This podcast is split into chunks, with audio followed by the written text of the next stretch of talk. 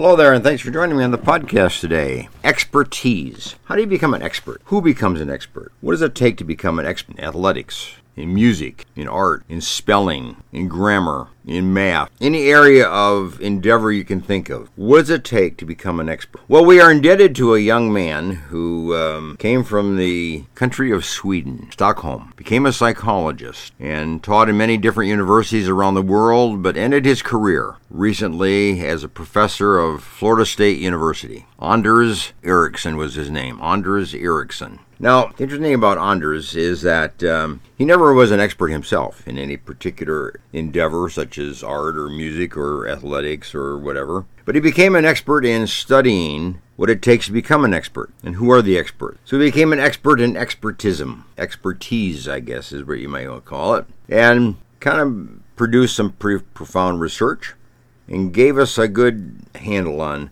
what it takes to become an expert. That's his area of contribution. So Anders um, developed a um, kind of an I don't I call it a formula, but kind of a series of steps that's necessary to uh, undertake as you become an expert in something. First of all, he developed what is known as the 10,000 hour rule. Now, the 10,000 hour rule meant that you studied or you practiced a particular skill 10,000 hours to become an expert. Now, he went beyond that and said well, it wasn't just a matter of hours, but what it really took is that you studied during that 10,000 hours your soft spots, the areas of weakness, the area of skill that you need to develop better, to improve in. So you really focused on areas of needed improvement. And then, secondly, through the use of a mentor or a coach. Somebody who could guide you and watch you and give you feedback and to assist you and help you improve your skill in that particular area. So it's 10,000 hours.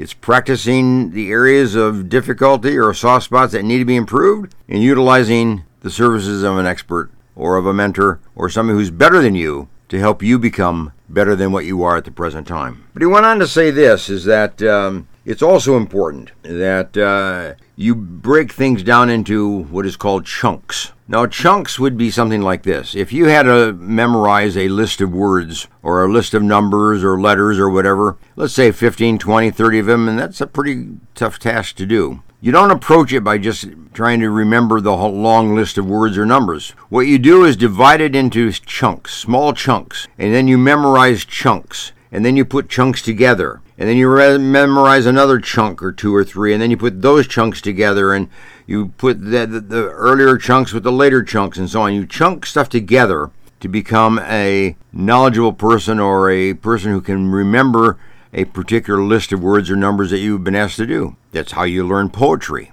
That's how people learn the scriptures and memorize the scriptures.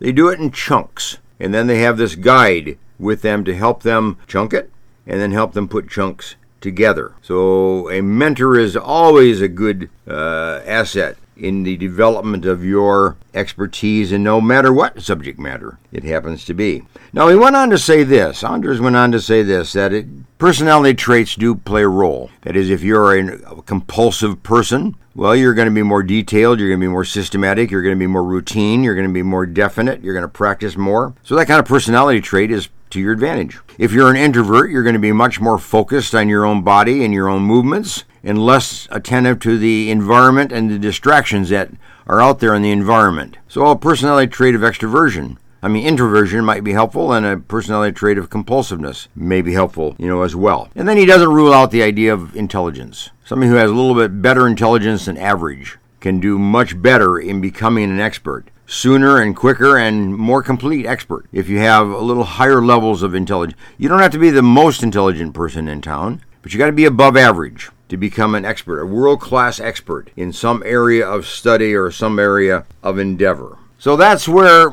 Anders Ericsson, Swedish psychologist, made his contribution. Died a few months ago and um, left this legacy about how to become and how to develop the habits associated with a world class expert. And it's up to you now to take it and do it. He showed us how to do it. He gave us the formula, you know, to do it. He gave us the encouragement to do it. He worked with a lot of experts around the world and lectured all around the world on this topic. And people have become experts as a result of following his formula. So it's up to you now. Take it on and um, start with the 10,000 hour rule.